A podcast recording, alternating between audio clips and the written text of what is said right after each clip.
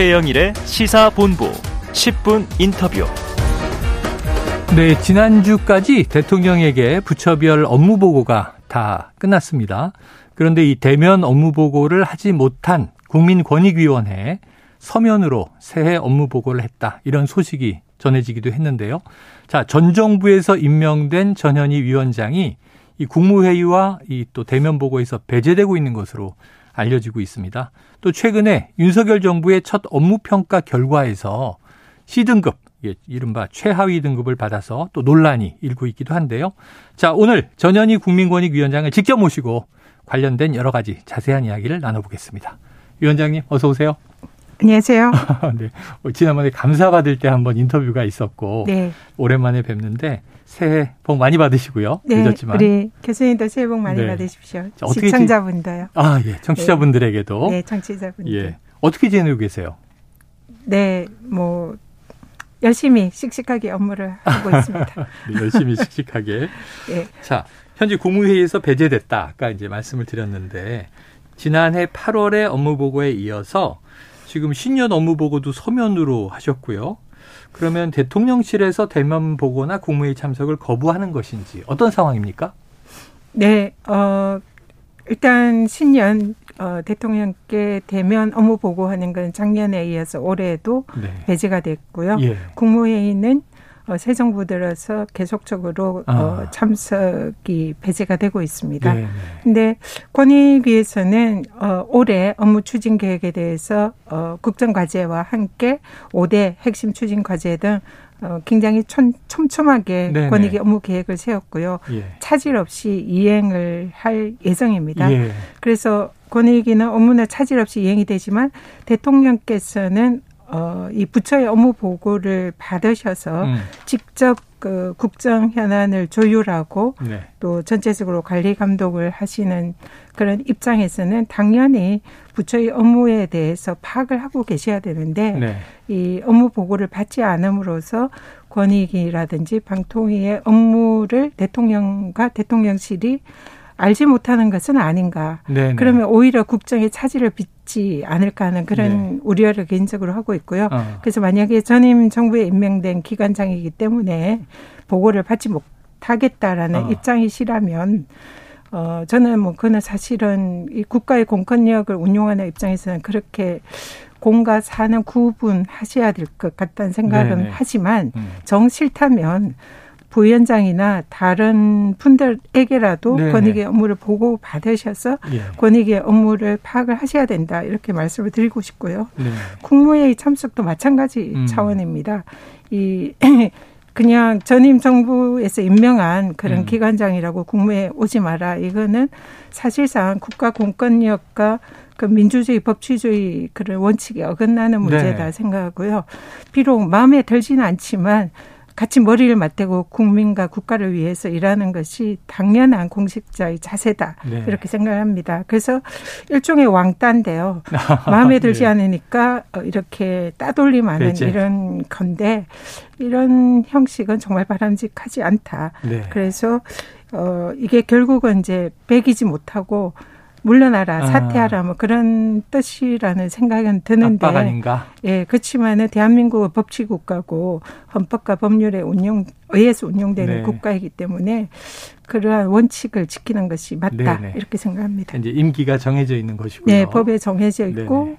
또 독립성과 중립성이 보장되어 예, 있기 예. 때문입니다. 그러니까 지방선거 같은 경우가 이제 선출직 임기가 정해져 있는데 서울시장은 국무회의에 들어가는 거잖아요. 네. 그러면 이제 우리 당 소속이 아니라 상대당 야당 소속의 지자체장이라고 해도 들어올 수밖에 없는 거죠. 지난 문재인 정부 때 오세훈 시장이 네. 국무회의에 참석을 하셔서 여러 네. 가지 쓴소리를 하는 게 충분히 음. 보장이 됐고요. 네. 그는 법과 원칙에 따라서 그런 시스템이 어, 운영이 되도록 하고 있는 것이죠. 알겠습니다. 뭐 최소한 이제 서면으로라도 보면 어떤 업무가 이루어지는지 알 수 있게 좀 꼼꼼하게 작성하셨겠네요.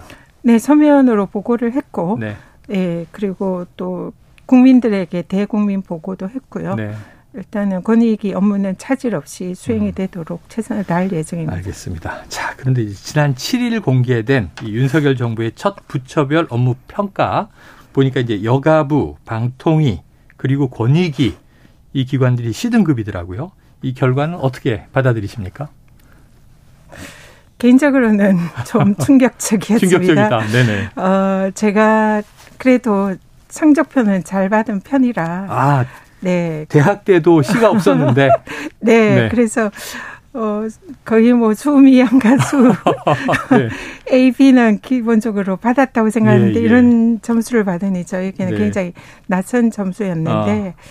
좀 내용적으로 봐도 좀 수긍하지 못하는 그런 측면이 좀 많이 네. 있는 것 같습니다. 그런데 보통이 이제 이 부처 업무 평가면 저도 가끔 이제 기관 평가 들어가고 하는데요 자문위원으로 네. 보면 이렇게 굉장히 좀 엄격하게 채점표가 만들어져 있지 않나요?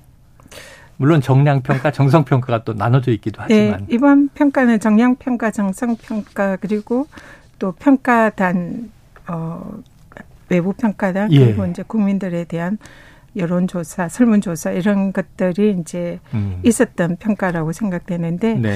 정성 평가 부분에 있어서 아. 좀 약간은 어, 좀 의도적인 부분이 있지 않았나 네네. 이런 생각을 합니다. 왜냐하면 권익의 경우에 작년에 아시다시피 어 작년 8월 1일부터 네. 시작된 감사원 감사로 네.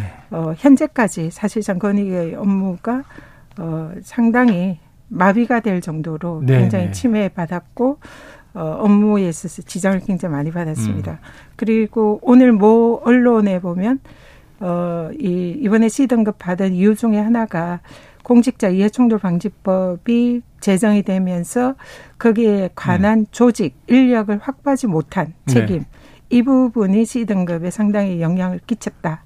이런데 이 부분도 사실 조직과 인력의 책임 부서는 행안부입니다. 아. 저는 이상민 행안부 장관이 취임한 이후 즉시 네. 장관과 면담을 통해서 아. 권익위에 이해충돌 방지법 조직과 인원이 필요하다 예, 예. 하고 강력히 요청을 했고 네네.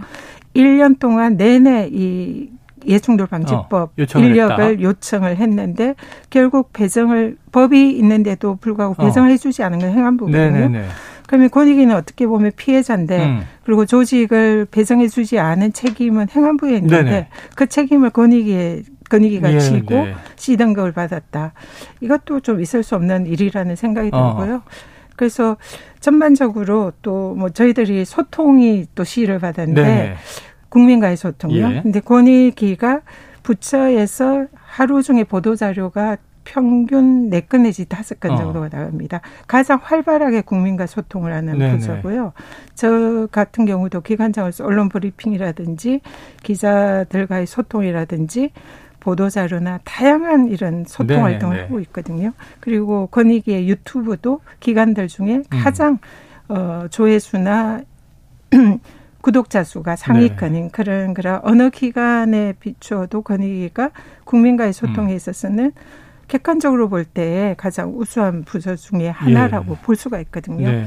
그럼에도 불구하고 어. C등급 꼴찌를 했습니다. 그래서 이게는 어, 대통령실과 국무총리실, 감사원, 행안부 여기서 권익위의 사실상의 업무나 네. 어, 인사 조직을 사실상 꽁꽁 막고 네, 일을 네. 못하게 네. 하는 강제 어. 그런 억압이 있었음에도 네. 불구하고 그걸 가지고 평가를 했다는 거는 예. 저는 일종의 좀 기획되고 의도된 의도가 있는 평가라고 네. 봅니다. 지금 이 행안부 책임이 있다 이렇게 말씀하셨는데 또 보니까요 마침 행안부는요 뭐 다른 이제 부처긴 합니다만 국민 안전 외에 지금 지난해 이태원 참사가 있었고 또 이상민 장관은 이제 탄핵 소추가 국회 통과되면서 직무정지 상황이잖아요. 국민 안전 외에 다른 정책에서 좋은 평가를 받아 비등급이에요. 요건 어떻게 보십니까? 행안부에 대해서는 다른 부처니까 네. 제가 평가를 하는 것은 적절하지 않은 네, 것 네. 같고요. 네. 다만 행안부는 정부 부처의 인력 그 뭐 이런 이제. 네, 네. 그런 거를 담당하는 부처라 예. 어좀 행안부에서 권익위에 지금 필요한 아. 그런 부서의 인력을 권익위 업무와 관련해서 예, 좀그 제대로 지원을 해주신다면 네. 권익위의 평가가 훨씬 더 높아질 거다 이런 네. 아쉬움이 자, 있습니다. 아까 잠깐 언급해 주셨지만 권익위 외에 보면 지금 방통위 네. 지금 이제 사실은 위원장이 지난 정부에서 또 임명했다는 공통점이 있죠. 또 지금 뭐 이 여가부 이런 경우에는 지금 이제 폐지하겠다라는 부처지 않습니까? 그 요런 이제 쪽이 주로 시등급을 받았어요. 요 논란이 좀 뭔가 아까 말씀하신 의도와 연결돼 있다고 보세요? 지금 어 권익위에 지금 이제 어 정부 평가의 그 평가에 대해서 좀 상당히 주로서 낯설고 수긍하기 힘든 그런 측면이 있다는 말씀을 네. 드렸고요. 그리고 전체적으로 볼 때에 그렇게 나쁜 평가를 받은 어 부처가 권익위와 방통위 지난 정부에 임명된 기관장이 네. 있어서 사퇴 압박을 받고 있는 음. 그래서 기관장들이 물러나지 않고 있는 그 부처 네. 그리고 네. 앞으로 또 폐지를 네. 하려고 계획을 하고 있는 부처가 음.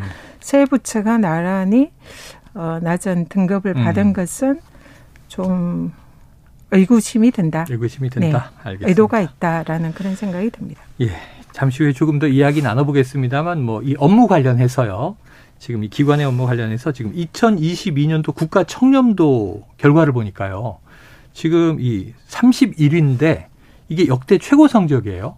그럼 이게 업무를 잘했다 이렇게 볼 수 있는 대목인가요?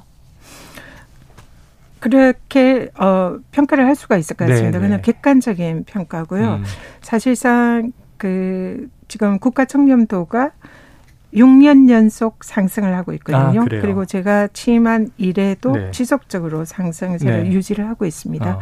그리고 어, 올해도 그 역대 최고 점수를 기록을 했기 때문에 음. 권익위는 대한민국 부패 방지 총괄 기관으로서 네네. 네. 부패를 없애기 위한 정책과 제도를 음. 총괄하는 그런 기관인데 그에 따른 이런 이제 전 세계적인 평가를 받은 거다 음. 이렇게 볼 수 있고요. 그래서 지속적으로 상승을 하고 있다는 것은 물론 이제 전 국민이나 다른 네네. 모든 네. 공직자들도 함께 네. 해주신 그런 이제 측면이 크지만 어쨌든 권익위의 업무에 대한 객관적인 네.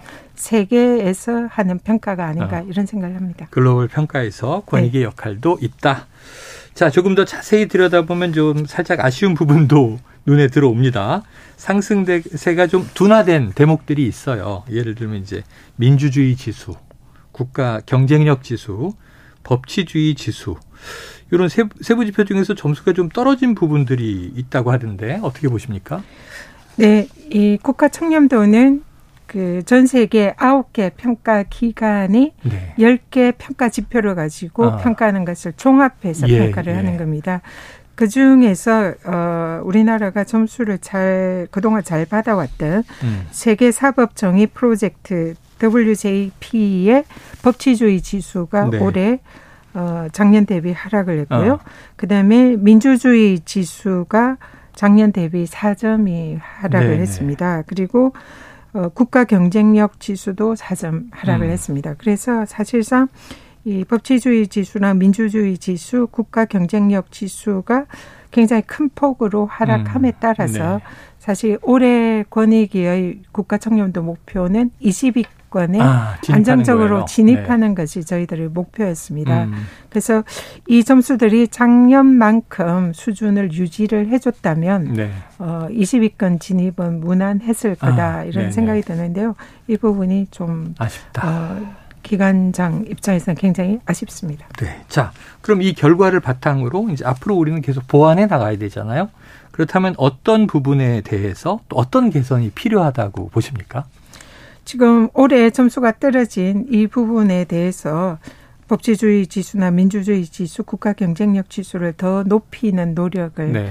해야 될 것이고요. 음. 이거는 단지 권익위만 노력한다고 네. 돼서는 안 되고 어, 대통령이야 전 공직자, 네. 또 대한민국 국민들 모두가 이 부분을 좀 끌어올리려는 어. 그런 인식의 전환과 노력이 범정부적으로 필요하다 이렇게 예. 생각을 하고 있고요. 그리고 또 현재 어 작년에 이제 시행이 된 공직자 이해 충돌 방지법이라든지 네. 어 권익위의 부패 방지법이나 이런 부패 관련 법령들에 좀 더 법의 규범력을 더 강화하고 음. 이 부분에 대해서 어 국민들에게 어 공직자와 국민들이 어, 부패 방지나 청렴의 가치가 좀 더 내재화, 음. 체화되는 것이 필요하다. 그래서 그를 위한 다양한 정책적 노력을 올해 권익의 신년 계획에 수립을 해서 어, 좀 실천을 할 계획입니다. 그래요. 통상적으로 보면 국가별 부패 인식 지수 평가가 10월에 마무리된다고 들었습니다. 네. 자, 이번 결과에 이 기간에 문재인 정부와 윤석열 정부가 비슷하게 포함이 돼 있더라고요. 네, 기간이. 네. 이 비중을 따져보면 어떨까요? 뭐 거의 반반씩이라고 반반? 보면 네. 될것 같고요. 네. 그래서 어 새로 이제 정부가 바뀌면서 네. 좀 여러 가지 지표가 좀 더 이제 좀 바뀌는 이런 예. 것도 있고 네. 더뭐 좋아지는 것도 있고 좀 또 떨어지는 것도 네네. 있고 그런 것 같습니다. 그래서 이 부분을 저희들이 좀 철저히 분석을 하고 어. 있는데요. 내년에는 좀 더 국가 청렴도가 네. 안정적으로 20위권에 진입할 수 있도록 네. 최선을 다할 계획입니다. 알겠습니다. 네. 자, 이 정부가 어쨌든 바뀌었고요. 권익위원회 부위원장 3명 중에 2명이 교체가 됐죠? 네, 그렇습니다. 자, 지난해 10월에는 김태규 부위원장, 지난달에는 정승윤 부위원장 새로 취임을 했는데요. 자, 언론에서는 이제 위원장을 향한 사퇴 압박이다. 이렇게 분석하는 기사들도 있었습니다.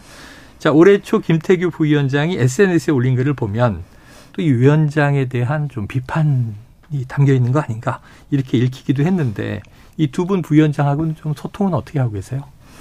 뭐 제 입장에서는 네. 어 우리 또 각자 어 부위원장의 역할을 하시는 분들을 존중하고 잘 음. 협의를 해서 위원회를 잘 이끌어 나가야 된다 생각하고 네. 개인적으로 그런 노력을 하고 있습니다. 예. 그래서 그분들에 대해서는 어쨌든 같은 식구이니만큼 외부에 대해서 뭐 그분들이 이렇다 저렇다 말씀드리는 건좀 적절하지 않다 음. 네네. 생각합니다.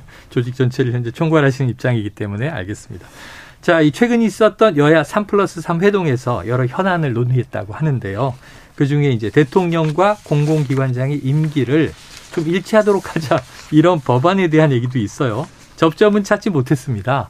그러니까 지금 이제 겪고 계시는 나름대로의 이제 곤혹이 지금 사실은 전임 정부에서 임명받은 기관장이다. 현 정부와 철학과 국정 기조가 맞겠느냐 뭐 이런 비판을 정치권에서 계속 하고 있단 말이에요. 자, 어떻게 생각하세요? 이런 대목들에 대해서.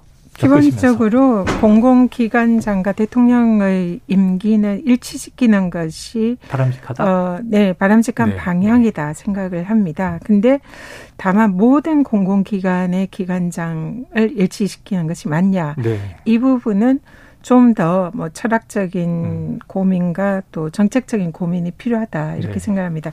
단지 어, 전현희 위원장이 미워서 아니면 어. 다른 정부에서 임명됐으니까 저긴 안 돼.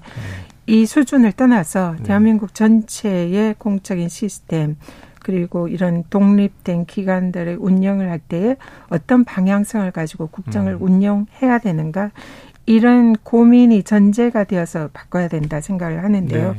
지금 어 지금 현재 임기가 법률로 보장된 기관장들은 뭐 예를 들면 감사원장, 네. 네. 검찰총장, 음. 공수처장, 또 국가인권위원장, 음. 뭐 권익위, 네. 또 방통위 이런 네, 기관들이 네, 네. 있습니다. 근데 어 지금 감사원장의 경우에도 지난 정부에 임명되신 분이거든요. 네. 근데 이분에 대해서는 지난 정부에서 임명됐으니까 물러나라 어. 이런 얘기를 안 한단 말이죠. 그러네요. 네. 네, 그래서 어, 뭐 국가인권위원장 경우에도 마찬가지입니다. 네. 그래서 이런 부분에 있어서 그러면은 정권의 그 입맛에 맞게 정권과 방향을 같이 해야 하는 어. 기관장을 임명해야 되는 기관이 있고 네. 또 정권과 독립해서 어, 공정하고 중립적으로 해야 하는 기관이 있고 음. 그런 게 이제 있는데 그 기관의 범위를 어떻게 할 것인가 네. 네. 그런 부분에 대한 고민이 필요하다, 필요하다. 생각합니다. 네. 근데 권익위의 경우에는 부패 방지 총괄 기관이고 국민 고충 민원을 해결하는 기관이고 또 중앙행정심판위원회를 운영하는 기관이라 네. 법적으로 업무의 독립성과 중립성이 보장이 되어 있는 기관이고 저 같은 경우도 정치인 출신이지만 음. 기관장이 되면서 어 규정에 따라서 당적을 버리고 네. 네. 어, 그, 왔단 말이죠. 예. 그래서 정치인이 아니라 현재는 권익위원장이고 네. 이 무당 당적이 없는 예, 예, 상황입니다. 그래서 이런 형식의 기관장을 임명한 것은 공정하고 독립되게 업무를 하라는 거고 네. 정권의 누- 눈치나 정권의 입맛에 맞게 일을 해서는 안 된다는 것이 법률의 취지이거든요. 네. 그래서 근데 이제 이런 기관을 대통령의 국정 철학에 맞춰서 함께 가는 음. 그런 기관으로 하려면은 이 음. 기관의 성격에 대한 고민이 필요한 네, 거죠. 네, 네. 그래서 독립적이고 중립적인 게 아니라 어, 정권과 함께 가는 기관으로 만들려면 예를 들면 감사원도 마찬가지죠. 네, 네. 그런 기관으로 가는 것이 어, 그 국, 그 국가 경영 시스템에 맞는 것이냐. 네. 그래서 이 고민을 할 때서는 개인적으로는 권익위는 독립적이고 공정한 음. 이 중립성을 보장해 줘야 네. 되는 기관이다. 그래서 다른 공공기관이랑은 달리 볼 여지가 차이가 있다. 있다. 그런 네. 생각을 합니다. 독립성이 중요하다. 이렇게 네. 얘기를 해 주셨습니다. 자, 위원장님 임기가 올해 6월까지 그렇게 뭐 오래 남진 않았어요. 그럼 어쨌든 지금 입장은 소신 밝히신 바대로 임기는 채우겠다 이런 입장은 변함이 없으신 건가요? 그, 저 제가 이건 개인적인 이제 임기가 아니라고 생각하고요. 네네. 헌법과 법률에 정해진 저의 의무고 사명이다 생각합니다. 네, 네. 그래서 이 법에 정해진 임기를 지키고 음. 권익의 독립성과 중립성을 지켜서 국민에게 최선의 이 공직 업무를 네. 다하는 것 음. 이것이 제 의무이기 때문에 중간에 그것을 버리고 가는 것은 무책임한 아, 일이다. 아, 무책임한 일이다. 그런 생각을 합니다. 소임을 다하겠다. 네. 자, 신년 업무 계획 얘기를 좀 들어보겠습니다. 이게, 이게 하시는 일인 본질인데요. 자, 현장 중심의 국민 고충 해결, 국민 제안의 정책화, 청렴 수준 제고, 청년을 위한 공정사회 기반 구축, 행정심판 체계 개편, 이런 다섯 가지 핵심 과제, 어, 추진하겠다 발표하셨습니다. 자, 청취자분들이 이제 일반 시민들이시니까 다수가 좀 반길 만한 내용 뭘까요? 일단 어 권익위가 하는 주요 업무 중에 국민 신문고를 권익위에서 운영하는데 여기에 한 해에 작년 경우에는 1,300만 건의 민원이 네네. 접수가 됐습니다. 그 전에는 1,500만 건 네네네. 접수가 됐고요. 이런 이제 접수된 민원을 그냥 허투루 보내지 예, 않고 예. 민원을 해결하는 한편 그 민원에 담겨져 있는 국민들의 어. 불편과 불만을 빅데이터를 분석을 네네. 해서 지난번에 소개해 주셨죠. 네, 그 내용을 어 분석을 하는 것에 그치지 음. 않고 근본적으로 그런 불만이 생기지 않도록 제도 개선을 하는 부서가 권익입니다. 네. 그래서 올해는 이 민원 빅데이터 분석을 통한 국민들의 불편을 해소하는 제도 개선을 보다 더 어, 저희들 인력이나 역량을 집중해서 음. 철저히 할 예정이고요. 네. 그래서 가장 우선되는 것은 국민들의 고충과 민원을 해결하는 역할 그리고 네. 근본적으로 불편이 생기지 않도록 제도 개선하는 음. 역할에 최선을 다할 생각이고요. 최근에 그 공정과 상식이 지금 윤석열 정부의 네네. 이제 국정 철학이잖아요. 네.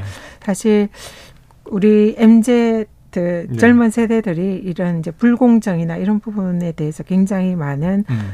어 불만을 네. 쏟아내고 음. 있습니다. 특히 그런 게 채용이나 인사에 네. 있어서 그런 게 또 두드러지거든요.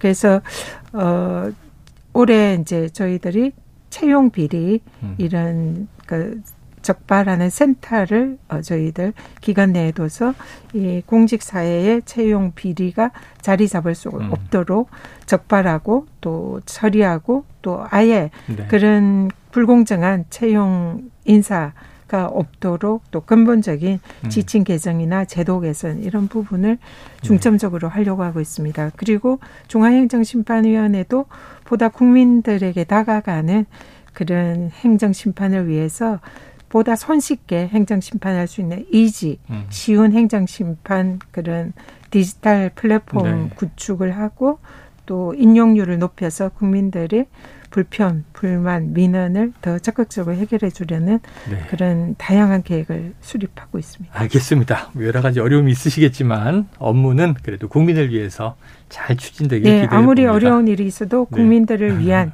권익의 길은 멈추지 않는다. 네. 저희들은 최선을 다할 예정입니다. 알겠습니다. 오늘 이야기는 말씀은 여기까지 듣겠습니다. 감사합니다. 고맙습니다. 예, 지금까지 전현희 국민권익위원장과 이야기 나눴습니다.